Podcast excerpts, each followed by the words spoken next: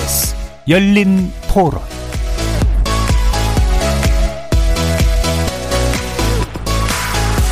안녕하십니까. KBS 열린 토론 정준희입니다.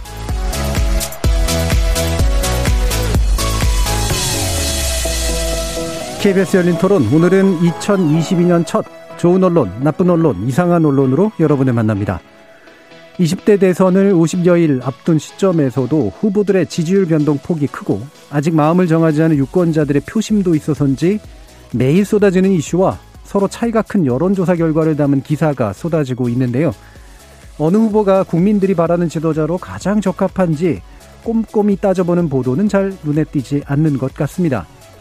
1992년 이후 선거 때마다 빠짐없이 선거 보도를 감시해온 시민단체 민원연은 30년 전이나 지금이나 선거 보도의 양태가 크게 달라지지 않았다는 게 신기하다고 언급한 바 있죠.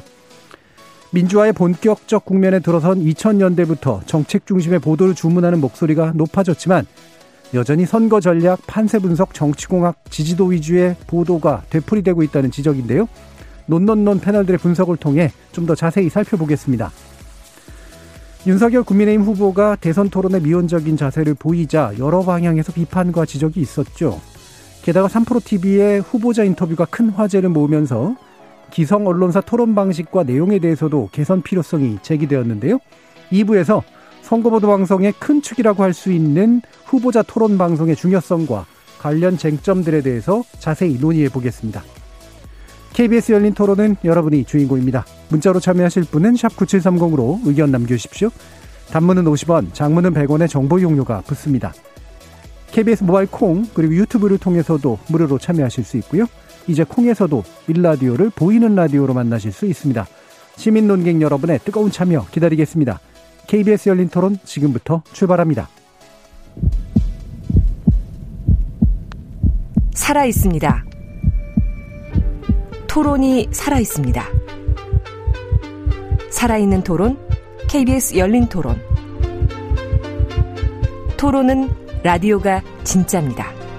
진짜 토론, KBS 열린 토론.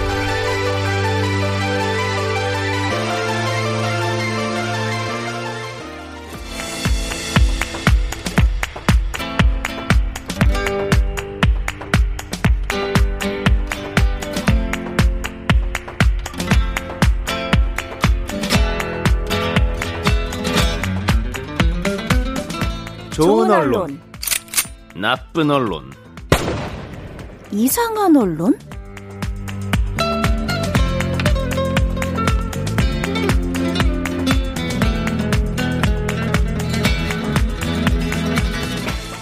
오늘 함께 해 주시는 세 분의 전문가 소개하겠습니다.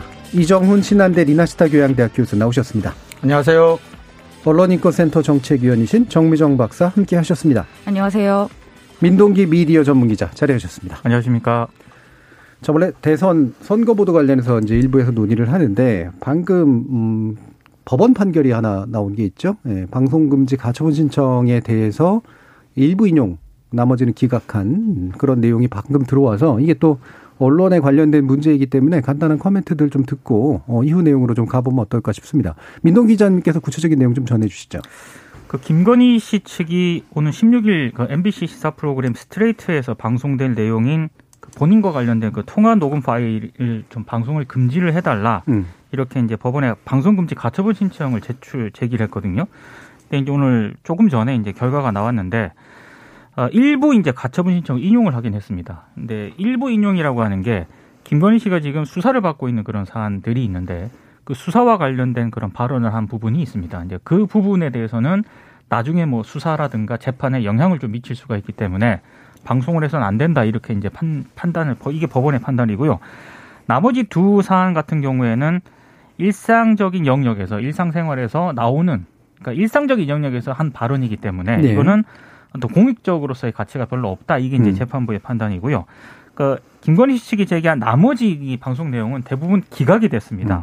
특히 이제 지금 국민의힘이라든가 김건희 씨 쪽에서는 이게 불법 녹음된 녹음된 전화 통화 파일을 방송하려 한다. 그래서 이게 김건희 씨의 음성권을 뭐 침해하고 결혼 전 사생활에 대한 내용을 포함하고 있기 때문에 이게 나중에 방송이 되면 또 편집을 할 거 아닙니까? 이게 악의, 악의적으로 편집이 돼서 허위 사실이 방송될 가능성이 있다면서 이제 가처분 신청을 제기를 했는데 법원이 이 부분에 대해서는 전부 기각을 했습니다. 그리고 통화 파일이 불법적으로 녹음 취득됐다고 보기 어렵다는 게 재판부의 판단이고요. 음. 그리고 방송 내용이 공공의 이익을 위한 것으로 보인다. 요건 요런 어, 음. 부분도 있습니다.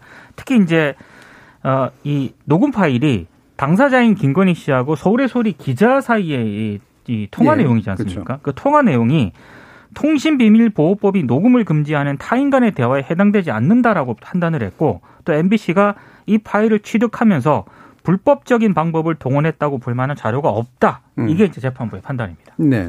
어, 아마 오늘 하루 종일 관심이 있으셨던 분들도 있을 테고요. 어, 아니면 모르다가 갑자기 알게 되신 분들도 있을 텐데 그 이유가 오늘 아침에 국민의힘 의원들이 다수가 가서 어, 항의 방문을 MBC에 했었어요. 네, MBC를 네. 직접 항의 방문을 했고 어, MBC 뭐 그 구성원들하고요, 음. 직원들하고 음. 뭐 시민단체들도 이제 거기 많이 있었는데 경찰까지 동원이 되더라고요 보니까. 네. 근데 좀 신체적인 약간 접촉을 하면서까지 좀 음. 강하게 좀 항의를 하는 그런 모습을 보이기도 했습니다. 네. 그래서 국민의힘이 이례적이라고 말하기는 좀 어렵고 요즘 항의 방문을 많이 하셔서 예, 언론사들 YTN이라든가 뭐 이런 데들에 이제 그렇죠. 계속 뭔가 항의하고 압력을 가하고 이런 일들이 되게 많았는데 이번 일요일 날 MBC 이제 스트레이트를 통해서 이른바 7시간 녹취록이라고 하는 것이 방영될 것으로 예정되자 아, 방송금지 가처분 신청을 냈었고 거기에 대한 판단을 방금 민 기자님께서 말씀해 주신 것처럼 일부 내용, 어, 예, 법원의 판, 어, 재판 과정에 영향을 미칠 수도 있는 내용이나 굳이 공익에 있어서 뭐 딱히 유권자 판단에 필요하지 않다고 보는 일부 내용을 제외하고는 대다수는 불법적으로 취득되지도 않았고 공익적 목적으로 봤을 때 충분히 방송할 만하다 이렇게 이제 결정이 난 거죠. 보도가 이제 막 음. 쏟아지고 있고요. 그리고 지금 관련해서 어 이 재판부의 판단이 나온 이후에 국민의힘 의원 일부 의원들이 이제 인터뷰를 많이 하시더라고요. 예. 근데 이제 좀 제가 봤을 때 좀 명확하게 하셔야 되는 게 이게 가처분 신청이 일부 인용이 된 거기 때문에 마치 이제 국민의힘이나 김건희 씨 쪽에서 제기했던 그런 이 가처분 신청이 다 받아들여진 것처럼 음. 그렇게 대, 예, 인식을 하실 가능성이 있는데 그게 아니고요. 세 가지만 빼고 나머지는 다 기각이 됐다. 이렇게 보시는 게 정확할 네. 것 같습니다. 자, 뭐 이런 판단의 과정들 어떻게 보셨는지요? 네. 이정 교수님 말씀 주실까요? 어, 일단은 그 우리가 미디어 뭐 언론의 뭐 자유 표현 이런 거 이야기할 때 가장 기본적으로 하는 얘기가 사전에 뭔가를 막는 것은 상당히 문제가 있다 사실라는 음. 거거든요. 그래서 방송이 되건 보도가 되건 된 다음에 그것이 문제가 되면 그것을 가지고 뭔가 법적 조치를 하건 언론중재위원회 네. 가져가건 뭐 이런 것들이 보통 일반적인 민주적인 절차 과정인데 저는 사실상 방송되기도 전에 방송 자체를 근원적으로 막으려 했던 시도라는 점에서 좀, 좀 약간 충격적인 부분들이 있었고요. 예. 그 다음에 또 하나는 어, 사실 좀, 어, 2022년이 됐는데 아직도 정치인들이 어, 다수가 모여서 언론사를 항의 방문하고 음. 어, 몸싸움을 하고 신체 접촉을 하고 이런 부분들이 국민들에게 보여지는 것 자체가 좀 어, 좀 상당히 좀 구시대적인 모습이 아직까지도 남아있다는 점 조금 저는 사실 그런 부분도 굉장히 부정적이다라고 네. 저는 생각을 하고 있습니다. 그래서 오히려 국민의힘 입장에서도 법원이 이제는 어느 정도 인정을 법적으로 해버렸기 때문에 오히려 네. 사후에 대처하기도 좀 힘들어진 측면도 오히려 있지 않나 싶은 생각도 좀 그렇죠. 있고요. 일단 뭐 일단 방송이 어떻게든 내용이 나가고 난 다음에 그 내용 가지고 이제 논쟁을 해서 이게 불법이다 아니다 이렇게 되면 또 모르겠는데 그것도 그렇죠. 아니라 막으려고 했는데 못 막게 못 돼버린 거고 결과적으로 나오는 내용을 어떻게 할 수 없는 상태가 그렇죠. 돼버린 거죠. 이제는 사후에 또 다시 똑같은 얘기를 다시 하기 이제 힘들어져 버렸으니까요. 예, 예, 법의 예. 판단을 받아 버렸으니까. 예, 예. 정의정 박사님. 사전에 보도를 막으려는 시도가 이렇게 당당할 수 있을까 네네. 그런 생각을 되게 많이 했던 것 같아요. 음. 그 전까지 뭐 국민의힘뿐만 아니라 많은 정치인들이 언론 자유를 지켜야 한다라는 이야기들 되게 많이 했잖아요. 예. 그것에 아주 정면으로 위배되는 어, 사건이었다는 생각이 들고요.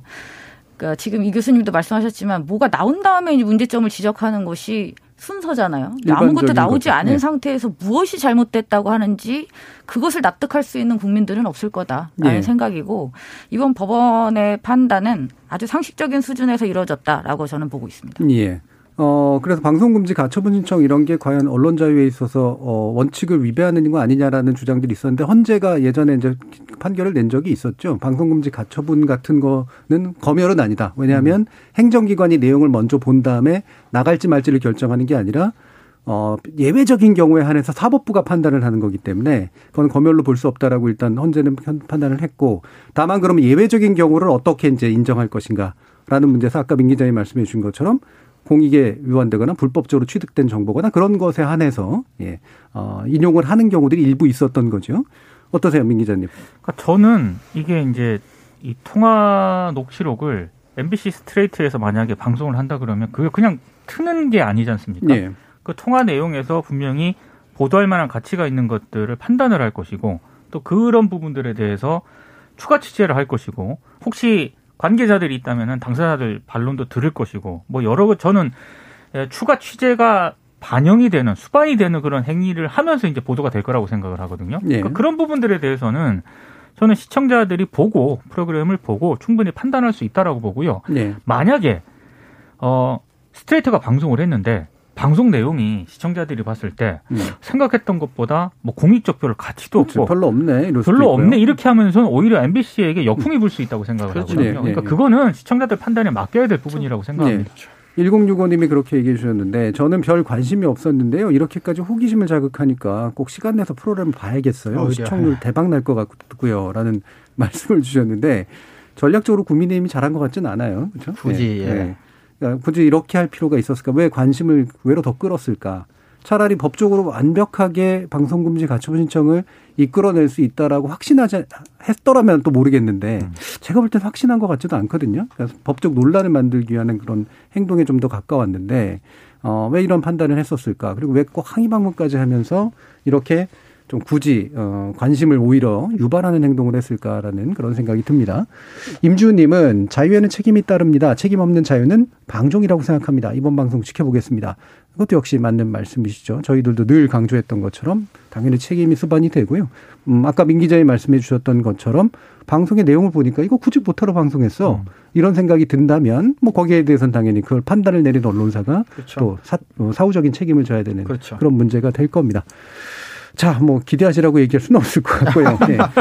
이게 이제 언론 관련된 문제니까 어, 여긴 법적 판단도 좀 들어가 있어서 제가 볼 땐 사법부의 판단이 뭐 100% 합리적이었다라기보다는 선거 시기에 예민함을 고려해서 약간 줄타기를 한 듯한 그런 판결이긴 한데 그래도 전반적으로는 그 판, 판, 판결의 법리에 어, 특별한 문제는 없었던 것 같다 이런 생각을 좀 해봅니다.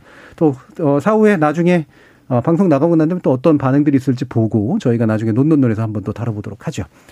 자, 오늘은 원래 이제 대선 보도 관련해서 선거 보도 관련해서 어떤 내용들을 짚을 수 있을까 한데 뭐 나쁜 보도, 좋은 보도, 이상한 보도 같은 것들 한번 기본적으로 좀 살펴보죠. 이종 교수님께서 나쁜 보도 이야기해 주시죠. 네, 그 나쁜 보도 제가 오늘은 뭐 개수는 많은데 사실은 내용은 한 가지입니다. 아, 우선 어, 간단하게 제목을 좀 몇 개 말씀드리면요. 매일경제 2021년 11월 3일자에 역대 최악 대선 구도 제3지대 후보들 만나라. 라는 기사, 문화일보 12월 어, 17일 최악 진흙탕 냉소불운 대선 정책 선거 포기해서는 안 돼. 뉴시스 12월 18일 이윤과 그 가족도 수사 대상 범법 혐의자 대선 최악. 아, 세계일보 12월 21일 최악의 후보 최악의 선거. 아주경제 12월 24일 역대 최악의 대선. 주간조선 12월 24일 최악의 비호감 대선 사과의 기술이 승패 가른다. 라는 제목의 기사들인데요. 어, 사실 내용은 제목 보신 대로 그대로입니다. 네. 어, 이번 대선이 역대로 가장 최악의 후보자를 대상으로 어, 치러지는 최악의 에, 대선이다, 선거다라는 주장인데요. 어, 일부 보도 같은 경우는 이제 마지막에 에, 정책 선거를 하라는 식의 어떤 꾸지람 같은 부분도 부분적으로 포함이 되어 있는 기사도 있고요. 그렇지 않은 기사들도 있고요. 근데 제가 이 기사들을 일련의 이런 기사들 제가 가장 나쁜 어, 선거 보도로 가지고 온 이유는 한 크게 보면 두 가지가 있는데요. 첫 번째는 선거 보도를 포함한 정치 저널리즘의 가장 기본적인 기능이 주권자인 시민들의 정치 참여를 도와주고 활성화시키는 거죠. 근데 정치 참여가 활성화되기 위해서 필요한 것들이 이제 충분한 양질의 정치 지식이나 정치 정보가 제공이 돼야 되고 심리적으로는 정치 효능감, 그러니까 내가 하는 일이 결과에 긍정적인 영향을 미친다는 어떤 심리적인 어떤 어, 신념, 이런 음. 것들이 이제 정치 효능감이라고 부르는데 이것들이 조금 높아질 필요가 있습니다. 근데 이런 류의 보도는 정책과 관련된 정치 지식을 제공해 주지도 않을 뿐더러 가장 근본적으로는 이제 정치 효능감을 심각하게 떨어뜨리는 말 그대로라면 사상 최악의 후보자를 놓고 치러질 사상 최악의 선거에 유권자들이 관심을 가질 이유도 참여할 이유도 전혀 없기 때문이죠. 네. 그래서 정치 호능감이 떨어지면 정치에 무관심해질 뿐만 아니라 정치 혐오감을 부추기게 됩니다. 최악의 상황이라면. 그래서 저는 어 실제 최악의 후보든 실제 최악의 대선이든 어, 사실관계가 맞다 틀리다를 떠나서 선거 보도가 이런 식으로 가면은 어, 정치 참여는커녕 정치 혐오감만 부추길 뿐이다. 라는 점이 이 첫 번째 이유고요. 선정의 두 번째는 과연 이게 최악의 선거라면 이런 최악의 선거가 되도록 정책 선거가 될 수 없는 데 있어서 언론은 뭘 했냐는 거죠. 음. 어. 과연 사상 최악의 선거가 되는데 언론은 어떤 역할을 했느냐. 그리고 정책 선거를 주문하면서 과연 언론은 음. 정책 선거가 되기 위해서 무엇을 했느냐. 언론이 정책 보도를 제대로 하고 있었느냐. 혹시 도덕성 검증이라는 이름으로 인물 중심의 자극적인 보도만 쏟아내고 있었던 건 아니냐. 저는 결코 언론도 그 책임으로부터 자유로울 수 없다고 생각합니다. 네. 혹시 될 수 있는 핑계는 이런 건 있을 수 있을 거예요. 정당과 후보가 정책을 내놓지 않기 때문에 정책 보도를 못 한다. 사실 그런 상황에서 정책 보도를 어, 할 수 없다고만 볼 수는 없어요. 정책을 내놔라. 고 얘기할 수도 있고 전문가들하고 팀을 만들어서 언론이 주도적으로 시민단체가 주도적으로 필요한 정책들을 제안할 수도 있습니다. 사실은. 네. 그런 점에서 그것도 저는 뭐 그렇게까지 당당하고 떳떳한 핑계는 아니다라고 생각을 하고 있습니다. 예. 그럼 결국은 최악에 대한 최악이다 아니다라는 판단은 제쳐두고라도 그게 실제로 그런지 아닌지 네. 그렇게 얘기함으로써 효능감을 떨어뜨리는 게 과연 민주주의에서 올바른 일인가? 그렇죠. 두 번째는 만약에 이게 최악이라면 그 최악을 만드는데 언론은 뭘 했나? 자기는 그렇죠. 방관자였나? 그렇죠. 음, 그런 이야기를 지금 해주셨어요. 어떠세요, 정민정 박사님? 저는 최악의 대선, 뭐 최악의 후보, 뭐 최악의 선거 가 아니라 최악의 대선 보도라고 생각합니다. 네. 어, 제가 근래 본 선거 관련된 보도 중에 이번 대선이 대선 보도가 가장 최악이라고 생각하고 있습니다. 음. 도저히 괜찮은 기사를 고를래야 고를 수가 없었습니다. 예. 언제 거부터 보셨어요? 최근 것만 보고 그러시는 건 아니죠. 아, 네. 예전 거는 제가 뭐 네. 딱히 알 수가 없고 제가 성인이 된 뒤에 네. 접한 다수의 선거 보도를 근거로 말씀을 드리자면 그렇습니다. 네. 저희 1992년 선거보도 감시 연대에 모니터 요원으로 활동을 했었습니다. 네. 네. 그때부터 지금까지 보도를 봤거든요. 네. 그래서 의견이 어떠세요? 어, 제가 볼 때는 아까 30년 동안 별 차이가 없다라는 얘기를 해주셨는데 저는 30년 동안 계속 나빠지고 있다. 생각합니다. 그러니까요. 네. 지금이 최악이라고요. 네. 네. 그래서 저는 반은 적어도 이제 뭐 직접적으로는 동의는 아니더라도 상당 부분 동의한다. 뭐 이렇게 네. 얘기를. 자, 그럼 민 기자님은. 전 이 교수님이 뽑아온 이 나쁜 보도 있지 않습니까? 예. 제가 생각하는 거에 어, 나쁜 보도 만약에 저보고 꼽아보라고 했다면은 이 보도는 약간은 그래도 좋은 보도 축에 그럼요, 속한다. 아, 뭐 오히려 저는 사실은 음. 선거 보도에서 이번에 약간 좀 음. 충격을 좀 받았던 게 음. 그 이재명 후보 변호사 그 대납 의혹을 제기했던 그 이모 씨 있지 않습니까? 사망 사건. 예. 그러니까 그분의 어떤 의혹 제기라든가 이런 거를 언론이 검증을 해야 되는 거는 저는 당연히 해야 된다라고 생각을 하는데 그러니까 그분의 사인을 놓고 어 지금 국가수가 부검 결과를 하루 정도만 기다리면 나오는 그런 상황인데 네. 네. 그 하루를 못 기다리고 언론들이 저는 뭐 이렇게 보도를 할 수는 있다고 봅니다. 왜냐하면 국민의힘에서도 주장을 했고 의혹을 제기한 쪽들이 있기 때문에. 근데 저는 제가 좀 가장 이해가 안 됐던 거는 주요 그 시사 프로그램에서 여야 정치인들을 불러가지고요.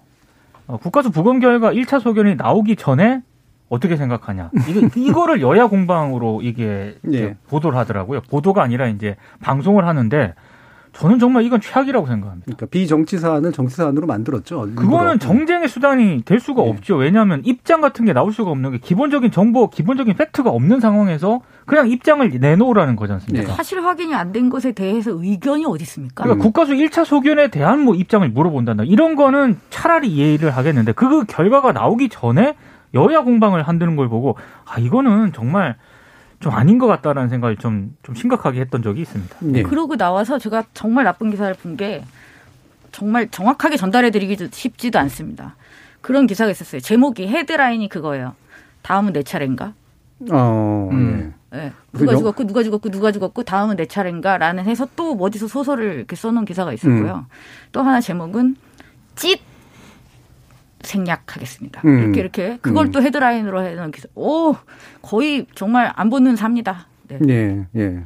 그러니까 이게 옮기고 싶지도 않아요. 소개하고 싶지도 않습니다. 그렇죠. 누구 어떤 후보하고 연결됐냐 아니냐를 떠나가지고 좀 이게 지금 대선 과정에서 의미 있는 보도의 내용인가 라고 도저히 판단할 수 없는 것들이 이렇게 이제 굉장히 많이 나와서 오히려 이 교수님이 가져온 건 나쁜 건 아닌 것 같다. 그렇죠. 상대적으로 이런 이제 반박이 그렇죠. 나왔습니다. 사실 저도 뭐 이게 가장 최악의 뭐 나쁜 보도다라고 자신 있게 말할 수 있는 부분은 아니죠. 근데 네.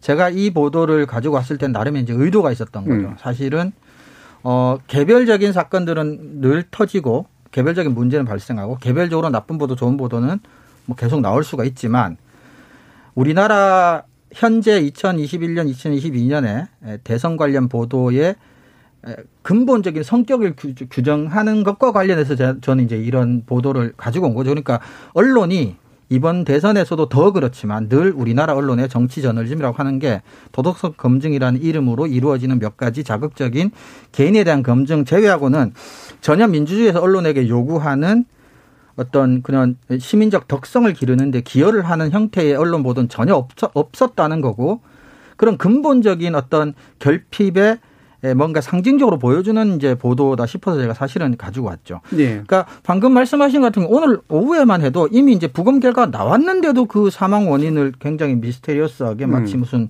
이상한 영화처럼 이렇게 주장하는 정치인들도 오늘도 계속 보도는 이어지고 있었어요. 관련 방송이. 음.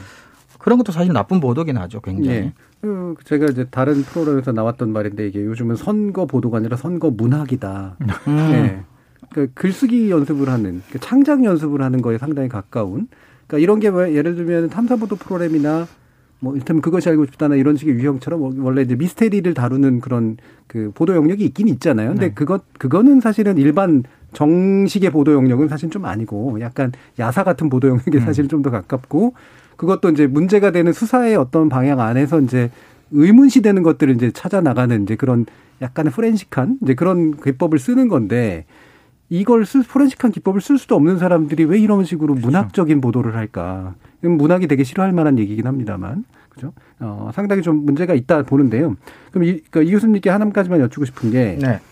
아까 두 번째, 그러니까, 음, 자기들이 만들어 놓고라는 거잖아요, 결국에는. 일정 정도 기여를 해 놓고, 네. 네. 어, 그러니까 이를테면 이제 후보가 최악이다. 근데 그 후보들을 사실 밀어 올렸다. 이렇게 보시는 거잖아요. 음.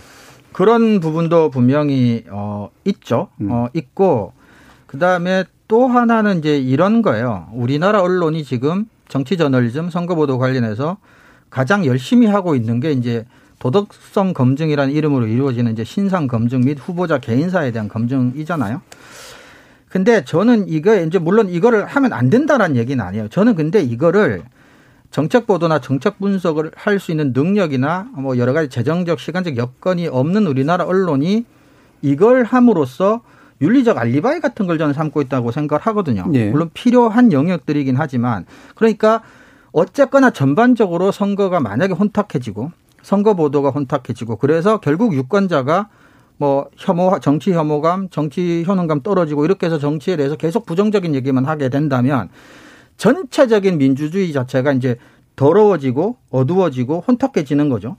근데 그런 과정에서 우리나라 언론이 하고 있는 일이 유일하게 예를 들면 도덕성 검증이란 말이죠. 근데 도덕성 검증을 언론이 할 만한 일이냐 할 수 있는 일이냐에 대한 논란도 저는 개인적으로 있다고 보고 네, 네.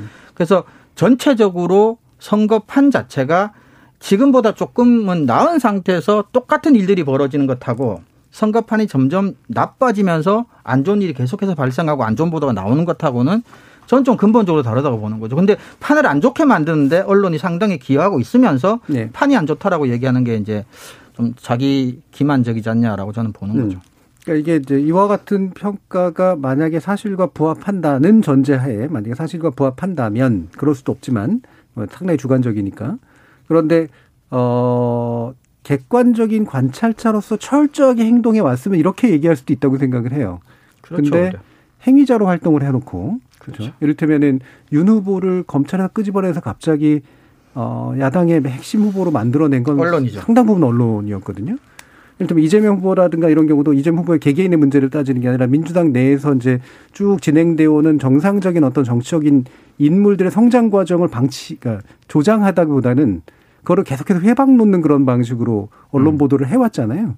결국에는 그걸 뚫고서 누군가가 선택되도록 만드는 그런 어 것으로서 뭐 이를테면 유권자가 선택한 이제 그런 부분이기 때문에 현재 같은 판을 만드는데 결코 언론이 어 객관적인 관찰자 역할만 했다라고 보기는 분명히 어려울 것 같습니다. 자, 그러면 어 앞에서 얘기한 것들이 있으니까 이상한 보도로 넘어가는 게 좋을 것 같네요. 정미정 박사님. 혹시 이상한 보도들을 찾으셨는지 모르겠어요. 저는 이번에 이 기사들을 보다가 대부분 나쁜데 더더더더 나쁜 기사와 좀 덜 나쁘고 좀 덜 나쁘고 좀 덜 나쁘고 좀 덜 나쁘고 요 정도까지는 찾겠는데 이상한 보도는 거의 없었다. 뭐 음. 이렇게 생각하고 있습니다. 예, 어떤 면에서 보 선이 명확하네요. 좋거나 나쁘거나네요. 어, 조, 조, 좋은 게 있긴 그냥 나쁘거나 이, 나쁘거나 나쁘거나 더 나쁘거나 예. 죽거나 혹은 나쁘거나 그 영화 제목이 생각나네요. 음. 나쁘거나 더 나쁘거나. 음. 나쁜 보도가 지나치게 많고 그리고 어떤 이슈에 대해서도 이 정도였던 적은 없었던 것 같아요. 이번 네. 대선 보도만큼 이렇게 다수가 나쁜 적이 과연 있었나 싶을 정도로 다 나빴는데요.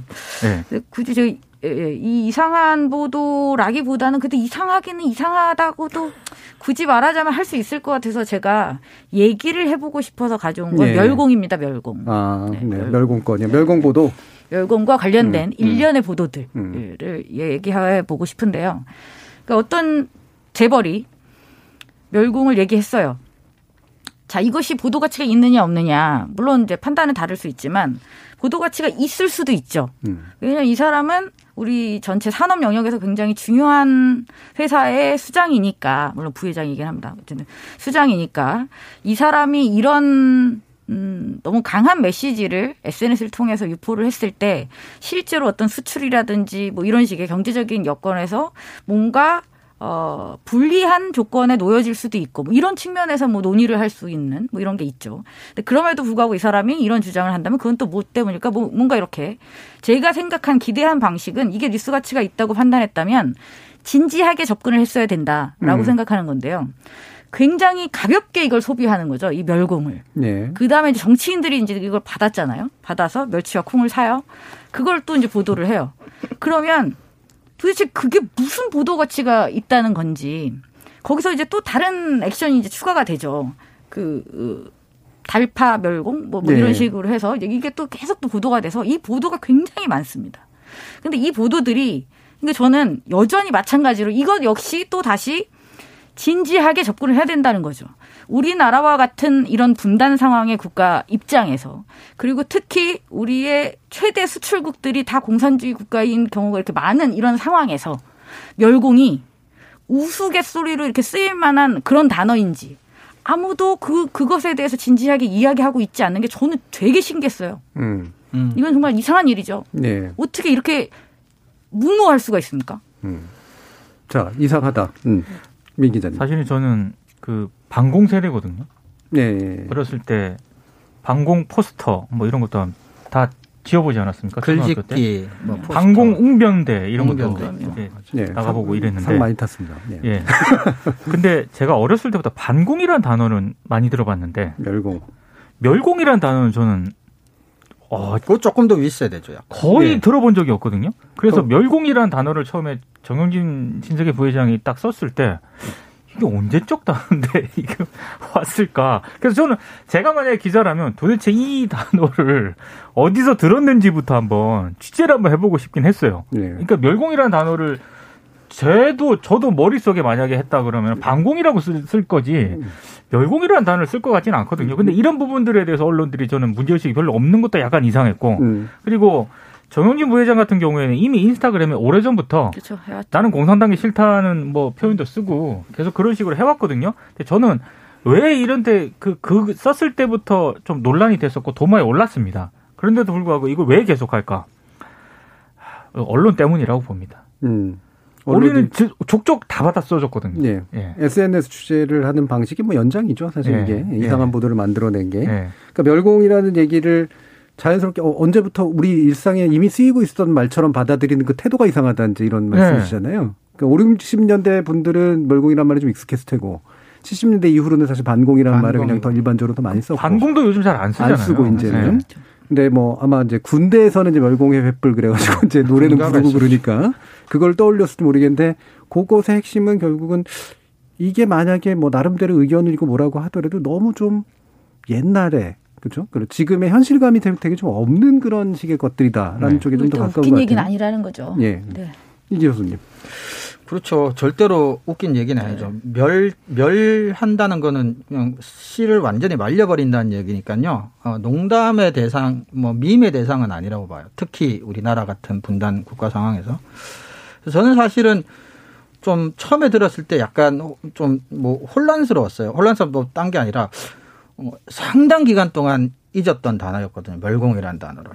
아, 근데 좀, 그, 개인적인 욕망하고도 좀 관련이 있어 보이고요. 그 발언을 하신 그 부회장의 성향이나 뭐 관심을 받고 싶어 하는 뭐 이런 성향과도 관련이 있어 보이고 물론 나중에 진지하게 해명을 했죠. 정 박사님 말씀하셨지만 기업 행위에 Korea discount가 상당히 불리하게 작용을 한다.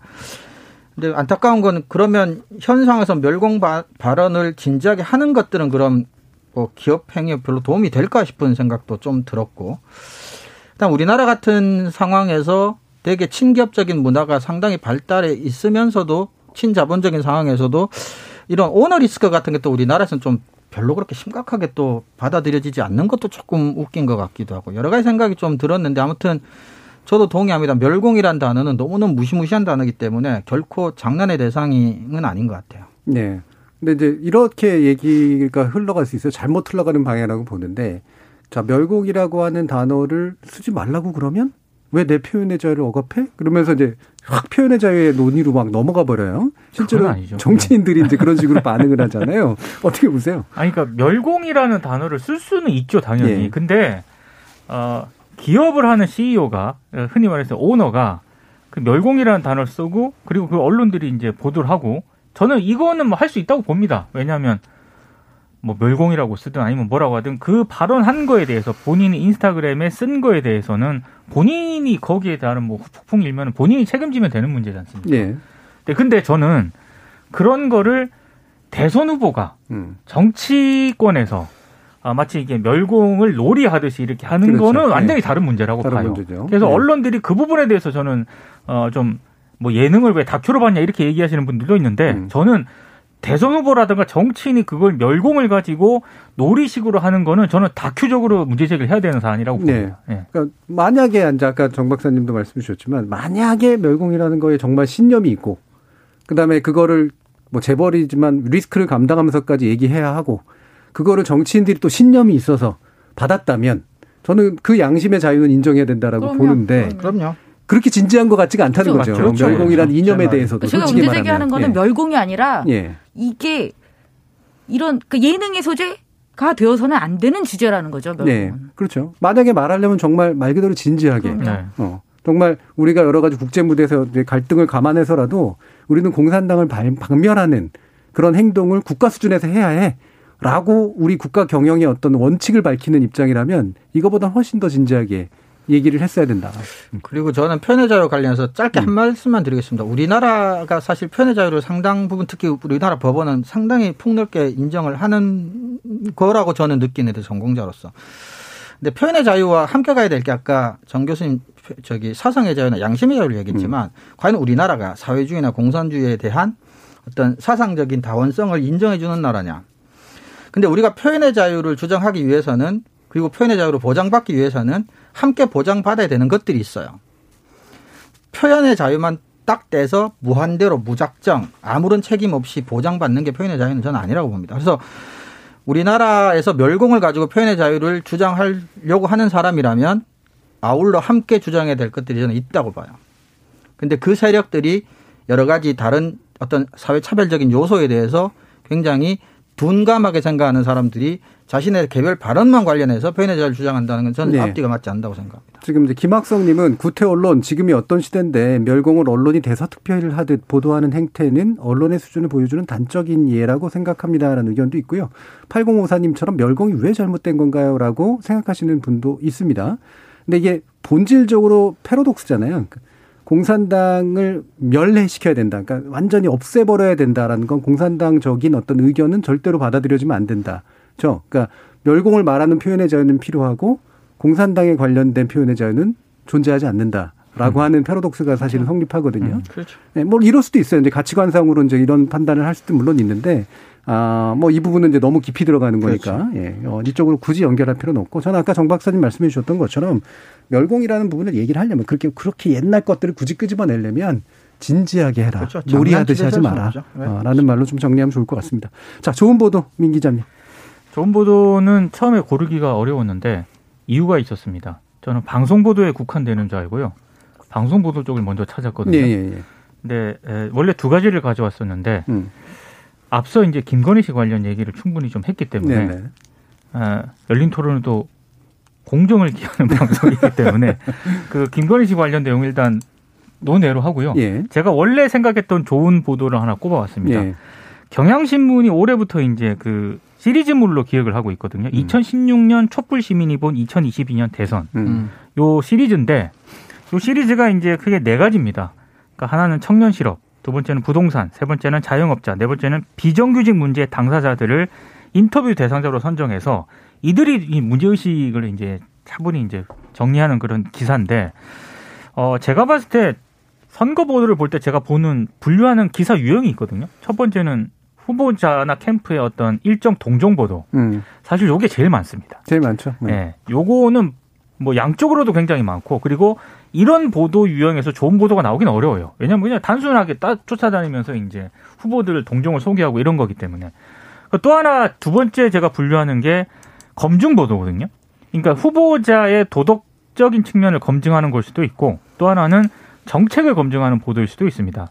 아, 요 보도는 강, 강 언론들이 가끔씩은 해요.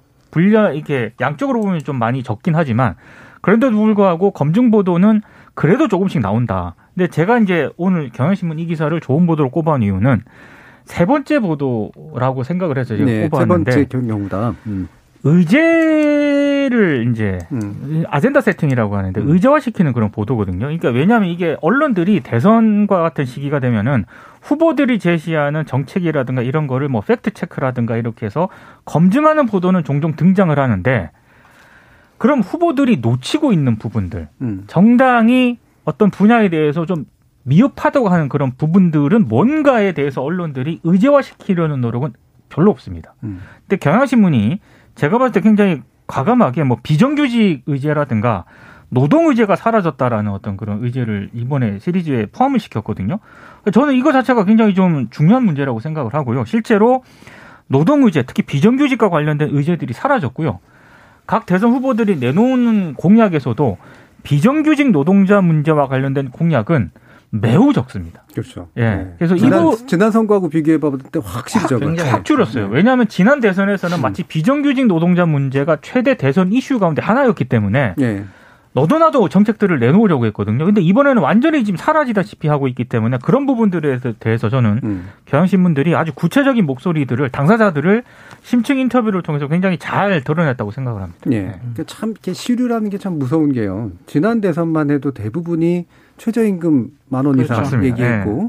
그다음에 비정규직, 비정규직 대부분 이제 철폐 문제 얘기했고 다 페미니스트 대통령이 그랬거든요. 예. 이번에는 이 얘기를 하는 사람은 다 바보가 되는 그렇죠. 그런 상태인데 5년 사이에 예를 들면 여성 인권이 그렇게 성장을 했거나 아니면 비정규직이 없어졌거나 네. 그렇죠? 뭐 개발의 문제가 해결이 됐으면 모르겠는데 그렇지 않고 그냥 묻어버리는 거잖아요. 그 제가 이 기사를 읽으면서 좀 안타깝다고 생각을 했던 게 당사자들 비정규직 음. 노동자들 이 당사자들이 정책은 고수하고 관심이라도 좀 가져줬으면 좋겠다라는 네. 얘기를 하더라고요. 그러니까 네. 그만큼 이 비정규직 노동자들은 완전히 지금 대선 과정에서 소외되고 있다고 이제 음. 생각을 하는 것 같더라고요. 네. 그러니까 요번에 그 이슈들을 보면 소확행 이슈도 좋긴 한데 다뤄야 될, 그러니까 대선 후보로서 국가 경영자로서 다뤄야 될 그래도 몇 가지 의제들은 있고 예를 들어 외교 안보 의제라는 게 그렇죠. 정말 중요한 문제잖아요. 그럼요. 코로나 방역 문제도 물론 그렇고. 근데 이런 것들을 빼고 사실은 되게 자잘한 것들 위주의 음. 얘기들이 마치 굉장히 본류인 양 그리고 이 시류인 양 이렇게 얘기되는 그런 경향들이 있는 것 같아요. 근데 그거를 환기시켜주는 네. 그런 좋은 보도의 예를 들어주셨네요. 정 박사님 혹시 말씀할 거 있으세요? 그래도 좋은 부도가 있어서 다행이다. 뭐 음. 그런 생각을 소박하게. 네. 네. 위로받은 얼굴이 됐고요. 네. 자, 그래. 이 교수님은. 그럼 제가 아까 말씀드렸다시피 어, 정당이 놓치는 정책이 있거나 정책을 안 내놓으면 언론이 정책을 제안할 수도 사실 있습니다. 음. 그래야만 하고 그 다음에 아까 우리 초반에 아, 선거 보도가 많이 바뀌었는데 부정적인 쪽으로 바뀌었다라고 얘기하지만 과거에는 언론하고 시민단체 뭐 전문가들이 항상 무슨 뭐 검증단을 만들든 뭘 팀을 만들든 꾸려서 뭔가 좀 그래도 작업들을 했었잖아요. 근데 최근에는 전혀 그런 게 없고 그래서 그런 점에서 저도 어 경향신문 그 보도 제가 저도 어 사진도 읽었었는데 굉장히 좋은 보도라고 생각을 합니다. 예.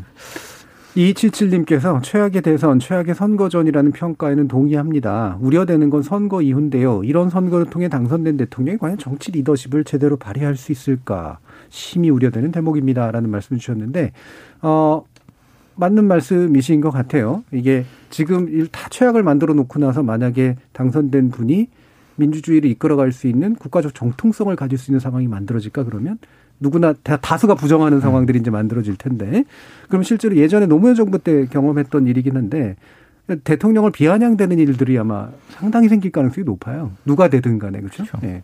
그래서 이 관은 우리가 이 이번에 대선이 물론 마음에 안 드는 대선일 수도 있겠지만 차기 정부를 이끌어 나가게 만드는 데 있어 좋은 조건을 조금이라도 좀 구성해 봐야 되는데 이 부분에서 심한 우려가 있는 상태인 거는 맞는 것 같다라는 그런 생각을 해봅니다.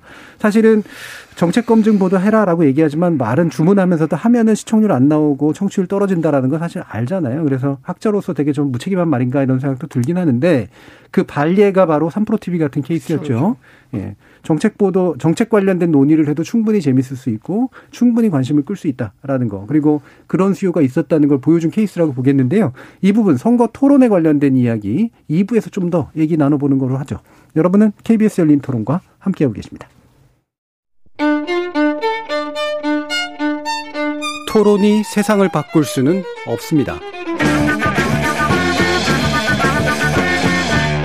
하지만 토론 없이 바꿀 수 있는 세상은 어디에도 없습니다.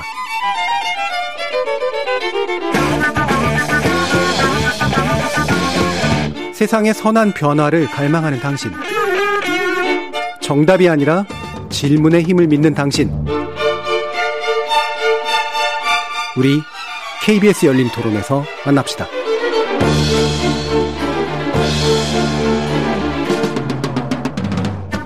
KBS 열린 토론, 좋은 언론, 나쁜 언론, 이상한 언론 2부에서 언론인권센터 정책위원인 신청미정 박사, 민동기 미디어 전문기자, 신한대 리나시타 교양대학 이정훈 교수 이렇게 세 분과 함께 선거 토론에 관련된 이야기, 그 방송의 중요성에 대해서 말씀 나눠보겠습니다.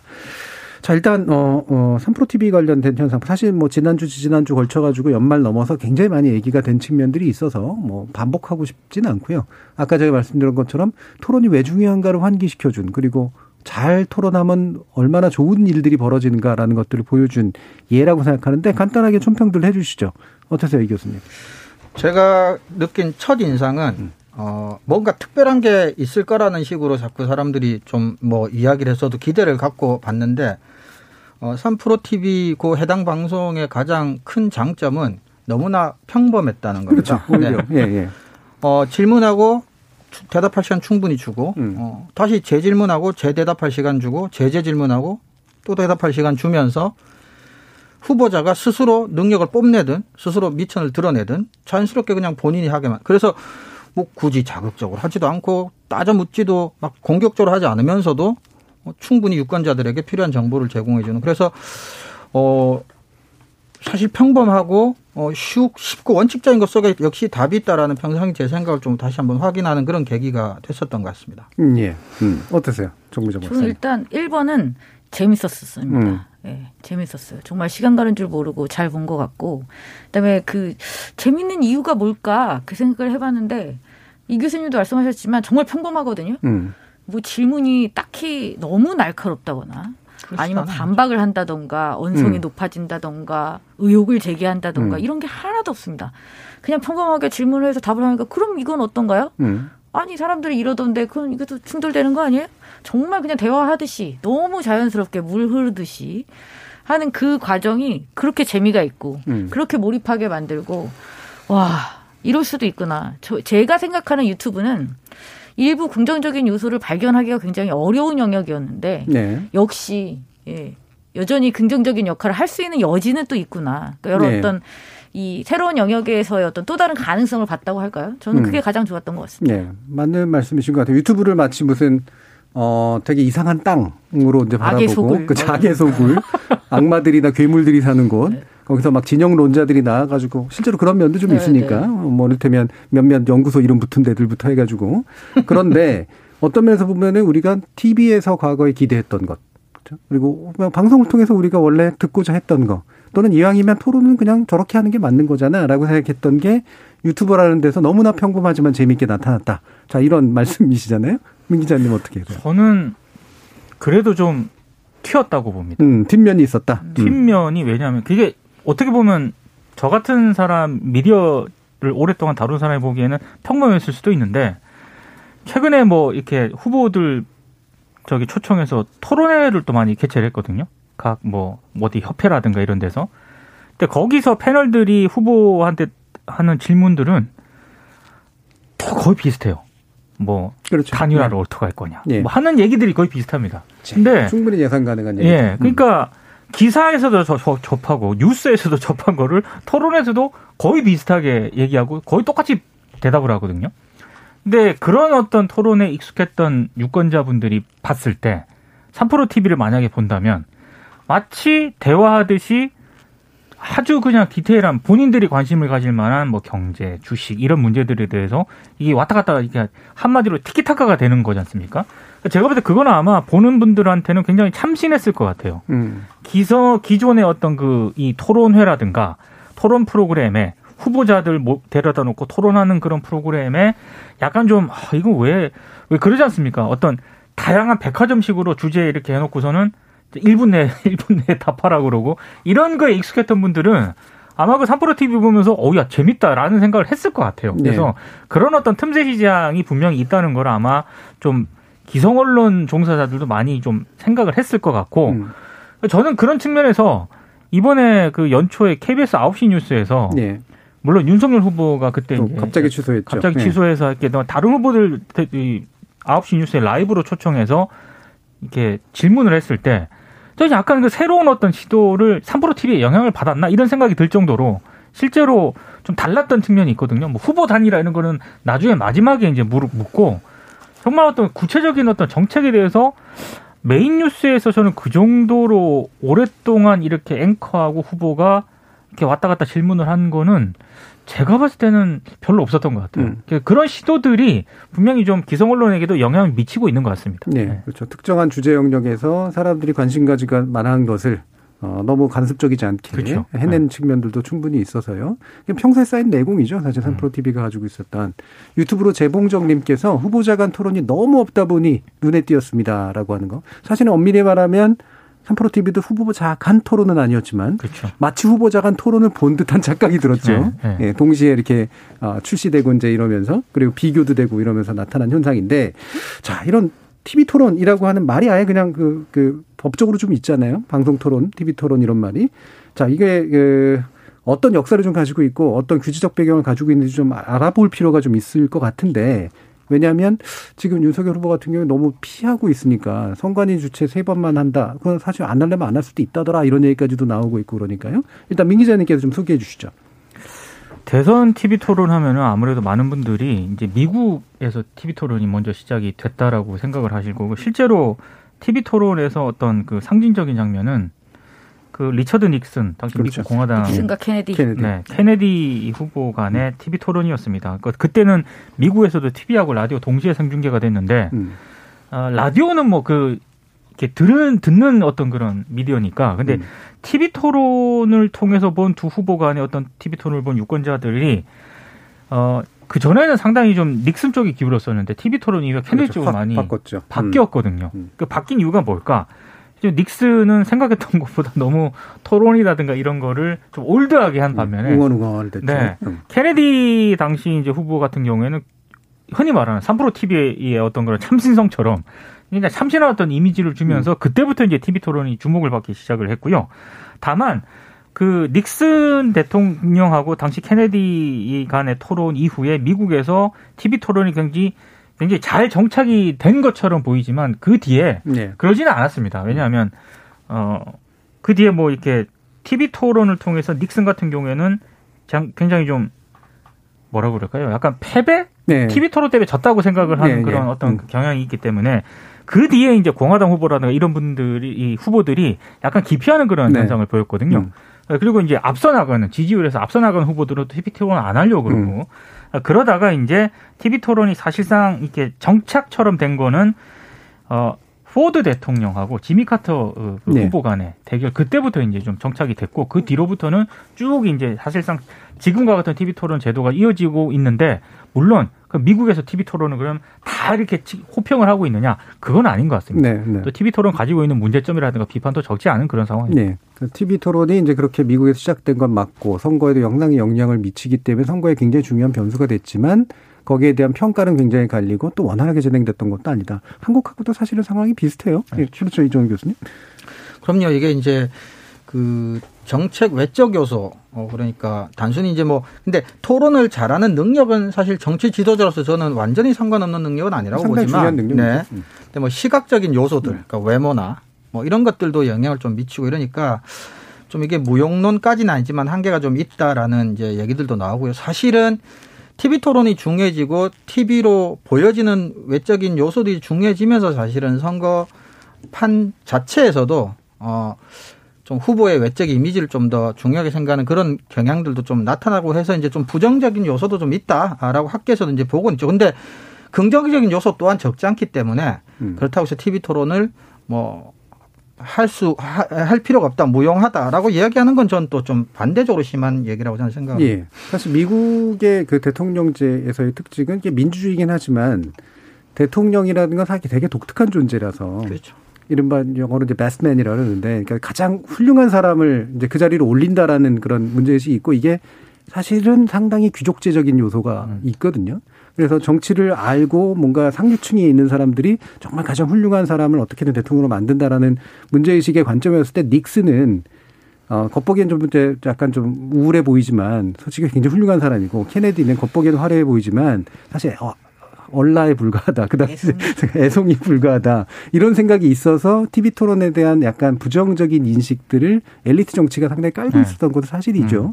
근데 닉슨이 바로 그런 음울한 얼굴로 결국은 탄핵 대상이 됐었다라는 걸 결국 비교해 보면 어, 대중에게 노출되는 게 얼마나 중요한가라는 거를 결과적으로 좀 보여준 셈이라고 볼 수는 있는 것 같아요. 네, 정민정 박사님은 또 관련해서 규제나 이런 것들을 많이 또 참여도 하시잖아요. 아, 네. 네 그렇죠. 네. 네. 이게 어떤 구조를 가지고 있는지 좀 이렇게 말씀해 주실 수 있을까요? 그 지금 TV 토론은 이제 최근에 윤석열 후보 측이랑 이재명 후보 측이 협의를 해서 이제 토론은 시작하기는 할 것 같아요. 네. 근데 이제 문제는 1대1로 둘이만 토론을 한다고 그러니까 그렇죠. 이제 나머지 안철수 후보나 심상정 후보가 이제 강력하게 반발을 하고 있는데 지금 그 규정상 선거 방송 토론은 크게 이제 두 가지 정도로 나뉠 수가 있습니다. 음. 그러니까 어 이 토론위원회, 중앙선거방송 토론위원회가 주관하는 토론이 있고요. 있죠. 예. 그다음에 이제 방송사가 자율적으로 하는 또 토론이 있습니다. 음.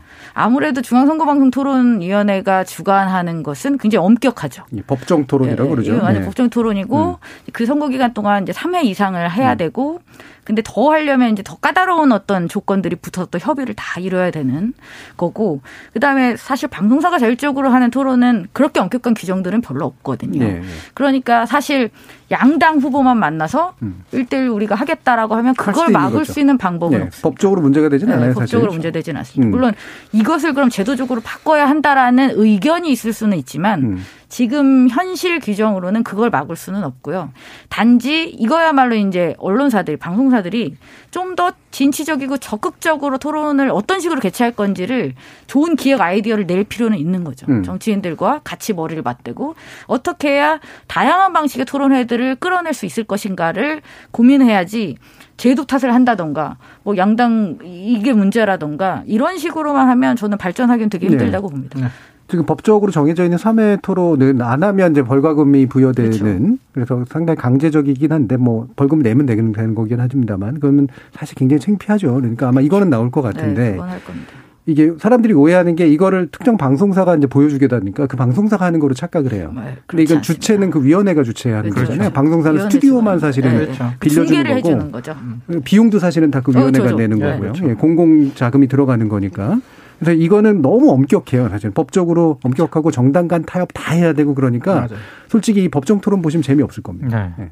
이건 이미 이제 정치적으로 타협이 이루어진 구조에서 하니까. 그래서 방송자 방송사가 자율로 하는 토론이 굉장히 중요하긴 하거든요. 다양한 형식으로 공정성을 잃지 않으면서도 좀 신선하게 좀 해봤으면 좋겠다라는 생각은 드는데 어떠세요, 민 기자님? 저는 만약에 이제 이게 선거법 때문에 음. 뭐 선거의 공정성이라든가 이런 것 때문에 아마 방송사들이 그렇게 못하는 현실적인 한계가 있을 것 같은데 제가 만약에 이제 좀이 부분을 좀 자유롭게 법정 토론회 말고요 방송사가 자유롭게 한다면은 어 일정 정도 이 공직선거법상 대선 후보 TV 토론 참여 기준이 있지 않습니까? 네. 그 기준에 일단 최대한 맞춰 가지고요 후보자들을 초청을 한 다음에 만약에 안 나온다 뭐 우리 참여를 안 하겠다라고 하는 후보도 분명히 있을 거 아닙니까? 그러면 이렇게 판례를 그냥 세워놓는다든가. 예, 예, 예. 나머지 참여한다는 후보들은 다 초청을 하고 예. 안 나오는 부분 뭐 판례를 세운다든가 이렇게 해서 그냥 그렇게 보시는 분으로 하여금 유권자들로 하여금 판단할 수 있게끔 저는 해야 되지 않나. 불가능한 얘기 하지 마십시오. 아니, 때로 때로 몰려가서 아니, 또 항의 이거 합니다. 아이디어를 이렇게 말씀을 하라고 하셔가지고. 그러니까 네. 만약에 그 이 아이디어가 현실화되기 위해서는 네. 어, 뭐 선관이라든가 이런 부분에 있어서 뭐 이게 뭐, 어, 편파적이다. 뭐 이렇게 만약에 법의 잣대를 들이대면 방송사, 방송사들이 못하겠죠. 그렇죠. 근데 저는 이 후보들 간의 상호 토론이라든가 국민의 알 권리를 좀 보장한다는 그런 차원에서 어떤 법의 잣대를 들이대는 게 아니라 그런 부분에 대해서는 방송사의 어느 정도 자율권을 좀 허용할 필요가 있다. 네. 그러면은 지금보다 훨씬 다양한 토론회가 나오지 음. 않겠느냐. 이렇게 아이디어 차원에서 네. 말씀을 드렸습니다. 원칙적으로는 법으로는 방송사 자율 토론을 특별히 규제하는 내용은 없고 이제 나중에 심의에 걸릴 수는 있겠죠. 그렇죠. 이제 심의가 네. 불공정했다라든가 네. 보면 이렇게 될 수 있는데 그건 뭐 방송에 결심하면 되는 문제고 말씀하신 것처럼 음.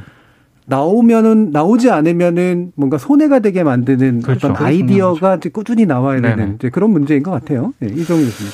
근데 이제 많은 수요 국민들이 이제 3프로 TV를 보면서 이제 지상파 방송을 비롯한 이제 방송의 무능함이나 아쉬움 이런 것들을 많이 토로하는 것 같은데 사실은 제가 지상파 방송을 옹호하고자 하는 건 아니지만 어 방금 말씀하신 여러 가지 법적 규제나 또 방송이라고 하는 미디어가 갖는 여러 가지 제한 유튜브에 비해서 음. 사실은 할 수 있는 게 많지는 않은 것도 사실입니다. 그래서 네. 3%랑 이거랑 기상파 TV 토랑 직접 비교하기는 사실 좀 무리가 있고요.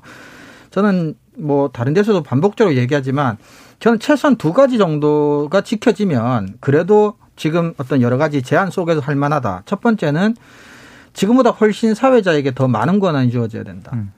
사회자의 자율성이나 권한이 좀 더 많이 보장돼야 된다. 그리고 어, 이거는 TV 토론이 아니어도 모든 종류의 토론에 있어서 사실은 토론의 질은 사회자의 질과 굉장히 밀접하게 연관이 되는 부분이 있습니다. 그리고 두 번째는 뭐냐면 백화점식으로 해서는 제한된 시간 안에 뭐 이것저것 조금씩밖에 얘기를 못 한다. 그래서 뭐 3프로 TV 같은 경우는 이제 경제 중심이었지만 만약에 세 번 하면 백화점식으로 세 번 할 게 아니라 주제를 하나 정도로 정해서 좀 그것만 가지고라도 좀 깊이 있게 해야 된다. 저는 그 두 가지 정도만이라도 만약에 지켜진다면 어, 지금 방송에서 물론 법정 토론 그렇게 할 수가 없습니다. 자율적인 TV 토론에서 음. 그렇게 할 수 있다면 좀 그렇게 해볼 필요가 좀 있지 않겠느냐. 그리고 저는 약간은 3프로 TV의 성공이 후보자들한테도 어느 정도 약간 영향을 미쳤다고 봐요. 그래서 네. 앞으로 괜찮은 포맷으로 방송에서 초청할 때 정말 아무 이유 없이 밑도 끝도 없이 거부하기는 또 조금 힘들어지지 않았나. 음. 국민들도 3프로 TV 때문에 TV 어, 토론의 필요성을 또 강하게 요구하는 여론들도 조금 과거보다는 좀 더 높아졌고 네. 해서 어, 그렇게 하면 좀 그래도 괜찮지 않겠나라는 생각을 하고 있습니다. 예. 9414님께서 3%가 참신한 게 아니고 유튜브의 편안한 접근성과 진행에 힘이 있었다고 봅니다. 그렇죠. 그런 점에서 TV 토론의 전형인 규격화된 틀을 파괴해야 한다고 생각하는데요. 그렇죠. 무대 세트부터 카페 분위기처럼 바꾸든가 진행 전차를 소화하는 데 급급하지 말고 심층 질문도 하는 그런 방식으로 말이죠. 라는 말씀도 주셨고요. 어, 미무스 원님께서 각 당의 대선 후보자님 KBS 열린 토론에 나와주세요라는 말씀 주셨는데요. KBS 열린 토론 말 그대로 열려 있고요. 저긴 저희는 한 1년 전부터 어, 이미 하고 있어서 사실 유무도 후보만 나오시면 완성이 됩니다. 네. 직접적으로 말씀을 드립니다. 아, 저는 네. 사실 그 TV 토론 아까 그 저기 댓글 주신 분의 의견에 전적으로 공, 동의하는 게 음. 이렇게 서서 멀리 거리 두고 이렇게 다들 얘기하지 않습니까? 저는 그런 방식도 바꿔야 된다고 생각합니다. 예, 이렇게 예. 사회자 지금 정준희 교수님 저렇게 앉아 있고 음. 후보자들이 옹기종기 모여가지고 음. 정말 이렇게 밀도 있게 얘기하는 방식도 예. 저는 하나의 아이디어로 좀 충분하다고 생각합니다. 네.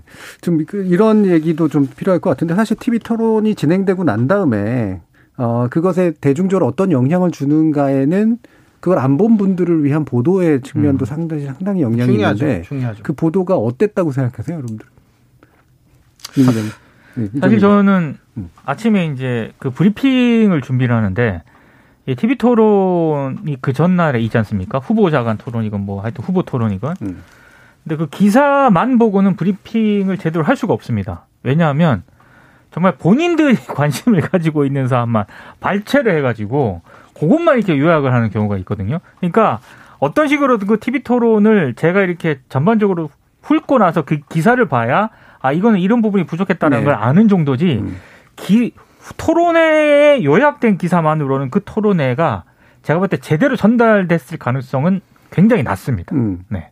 그러니까 기존의 우리 기자분들의 요약 능력을 보면 이거 능력이라고 얘기할지 의도로 하고 얘기해야 될지 모르겠지만 어, 확실히 잘 될 것 같지는 않아요. 네. 잘 되고 있는 것 같지는 않고요. 그렇죠. 네, 이정 교수님. 그리고 그 토론회를 못 보신 분들을 위해서 요약해서 보여주는 것도 당연히 필요하고요. 그다음에 특히 이제 신문 매체 같은 경우는 TV 토론과 같은 형태 토론을 할 수가 없는 매체다 그렇죠. 보니까 음. 자기들이 갖고 있는 뭐 차별성을 위해서라도 그 토론은 이제 시작점이고 요약은 당연히 해주되 거기서부터 나온 여러 가지 정책적이고 필요한 정치적인 어떤 요소들로부터 음. 추가 취재를 해서 또 보완을 해서 이렇게 또 음, 기사를 음, 완성해서 그렇죠.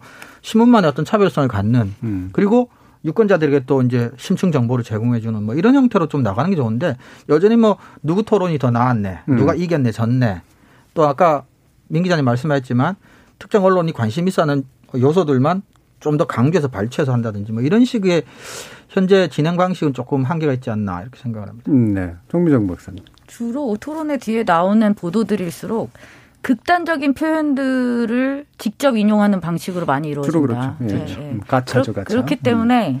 그 보도는 안 보는 게 낫다라는 음. 아, 생각입니다. 그리고 그런 식으로 보도를 해주는 걸 알기 때문에 출연자들이 그렇게 또 말을 합니다. 음. 그렇게 말을 해야 내일 신문에 이게 날 거다. 그걸 알고 있는 거죠. 그 뭐가 먼저인지도 모르게 이 악순환이 계속되고 있는데 저는 이거야말로 가장 커다란 문제라는 생각이 듭니다. 그리고 아니, 실제로 네. 네. 아니, 말씀하세요. 그 개인적으로 좀 아쉬운 점은 뭐 미국이라든가 다른 어떤 흔히 말하는 서구 선진국의 어떤 언론들 유수의 권위지 같은 경우를 보면은 대선 후보들 간의 TV 토론이 시작이 되면은 흔히 말하는 검증 팀이 꾸려지지 않습니까? 그렇죠. 우리로 쉽게 말하면 팩트 체크 팀이 꾸려져 가지고 어떤 발언이라든가 이런 부분에 대해서 바로 이제 체크에 들어가서 뭐 그 바로 뭐 기사를 낼 수는 없지만은 최대한 빠른 시간 안에 팩트 체크에서 잘못된 부분들에 대해서 이거는 좀 잘못된 발언이다, 허위다라고 이제 하는 그런 보도들이 음. 심심찮게 이게 나오거든요. 근데 우리 같은 경우에는 여전히 그런 체크팀이 매우 부족하다. 맞아요. 그래서 네, 발언을 하면 그 발언만 열심히 써서 이제 인용 보도하는 경우가 많은데 그게 아니라 최대한 뭐 하루나 이틀 뒤에 어떤 그런 보도가 나오더라도 이제는 그 체크팀이라든가 검증팀을 조직적으로 꾸릴 단계는 충분히 됐는데 네. 아직 그런 뭐 팀을 조직적으로 꾸렸다라는 얘기는 뭐 네. 제가 좀못 들은 것 같습니다. 사실 일반 신문사에서 TV 토론 못 하니까 그런 걸 해줘야지 그 매체의 역할 분담이 그렇죠. 되는 건데 그렇죠. 미국 같은 그런 거 많이 그렇죠. 하니까요.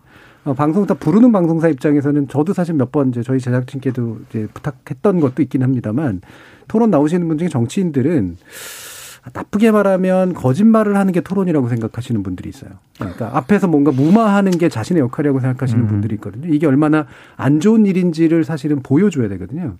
그러면 팩체크가 사실 일어나서 사후에 그때 이런 발언을 했던 건 거짓말이었습니다라고 냉정하게 얘기해 주는 게 필요하거든요. 음. 근데 문제는 그러면 안 나오겠지 이제 앞으로. 그렇죠. 예. 그래서 생기는 교섭력의 문제가 있는데 저는 지금 종편에게 선거 방송을 허용하는 이 조치가 여기에 상당히 큰 의미가 있다고 생각을 하거든요. 어떻게 보세요, 정정은? 저는 종편이 그것을 중계할 수 있게, 그러니까 이걸 주관할 수 있게 하는 것은 일단 별, 그, 뭐라고 할까요? 그걸 막을 수 있는 방법은 없다고 봅니다. 음. 네. 맞아요. 원론적으로, 원론적으로, 원론적으로. 지금 그걸 풀 수밖에 없죠. 그걸 막을 수 있는 어떤 근거나 뭐 이런 것들이 좀 미약하고, 근데 물론 우리가 우려하는 것은 있죠. 네. 왜냐하면 그것을 운영하는 자가 어떻게 운영하는지에 따라서 판이 완전히 달라질 수 있다. 그렇기 때문에 우리가 이제 우려하는 건 있는데요. 저는 이 선거와 관련된 토론에 대해서 이야기를 할 때마다 많이 생각이 나는 게 그거예요. 제도를 바꾸는 것도 중요합니다. 그리고 특히 이제 아주 정형화되어 있는 선거방송 토론을 볼 때마다 실망하고 답답하고 이것도 있어요. 그럼 제도를 바꾸자 뭐 이런 이야기도 나오는데요.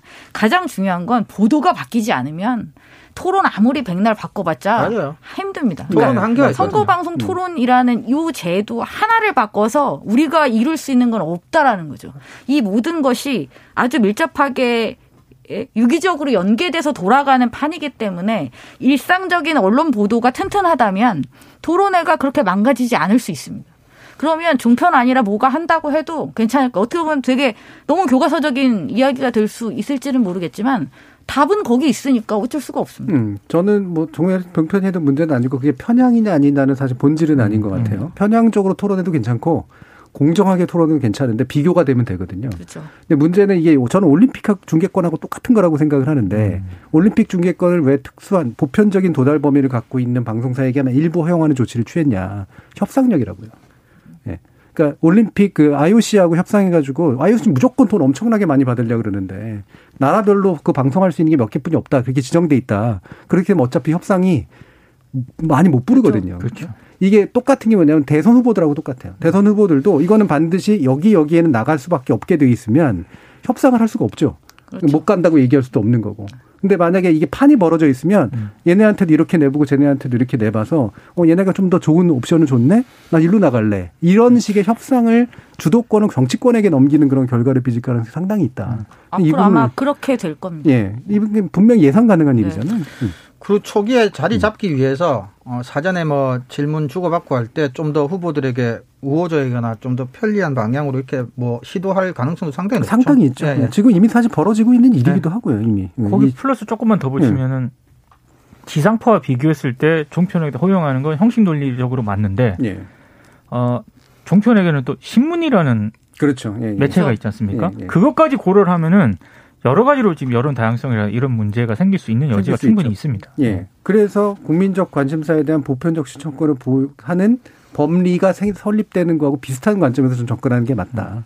이거는 우리가 좀 더 논의를 해봐야 되긴 하겠습니다만 지상파한테만 주고 또는 공영방송한테 주고 나머지는 아니어야 돼라고 일부러 얘기하려고 하는 게 아니라 어떻게 해야 방송이 검증 기능을 제대로 발휘할 수 있는가 이 관점에서 좀 접근하는 게 옳지 않을까 이런 생각이 좀 듭니다. 네. 뭐이 교수님 뭐더 말씀하실 거 있어요? 아닙니다. 아닙니다. 네. 동의했습니다. 크게. 동의. 네. 이렇게. 알겠습니다. 오늘 선거 보도에 관련된 이야기 좀 많이 좀 나눠봤고요. 아까 이제 그, 어, 7시간 노출록 관련된, 어, 보도에 관련된 내용도 어, 법적인 판단이 내린 부분에 대한 비평도 해봤고요. 연관해서 3프로 TV 현상이라고 불리는 것을 보면서 어떻게 TV 토론이 새로 좀 재구성될 필요가 있는가에 대한 이런 저런 이야기 나눠봤습니다. 오늘 논논논은 이것으로 그럼 모두 마무리하겠습니다. 오늘 함께 해 주신 민동기 미디어 전문기자, 신한대 리나시타 교양대학 이정훈 교수, 언론인권센터 정책위원회 신청미정 박사 세 분 모두 수고하셨습니다. 감사합니다. 고맙습니다. 고맙습니다.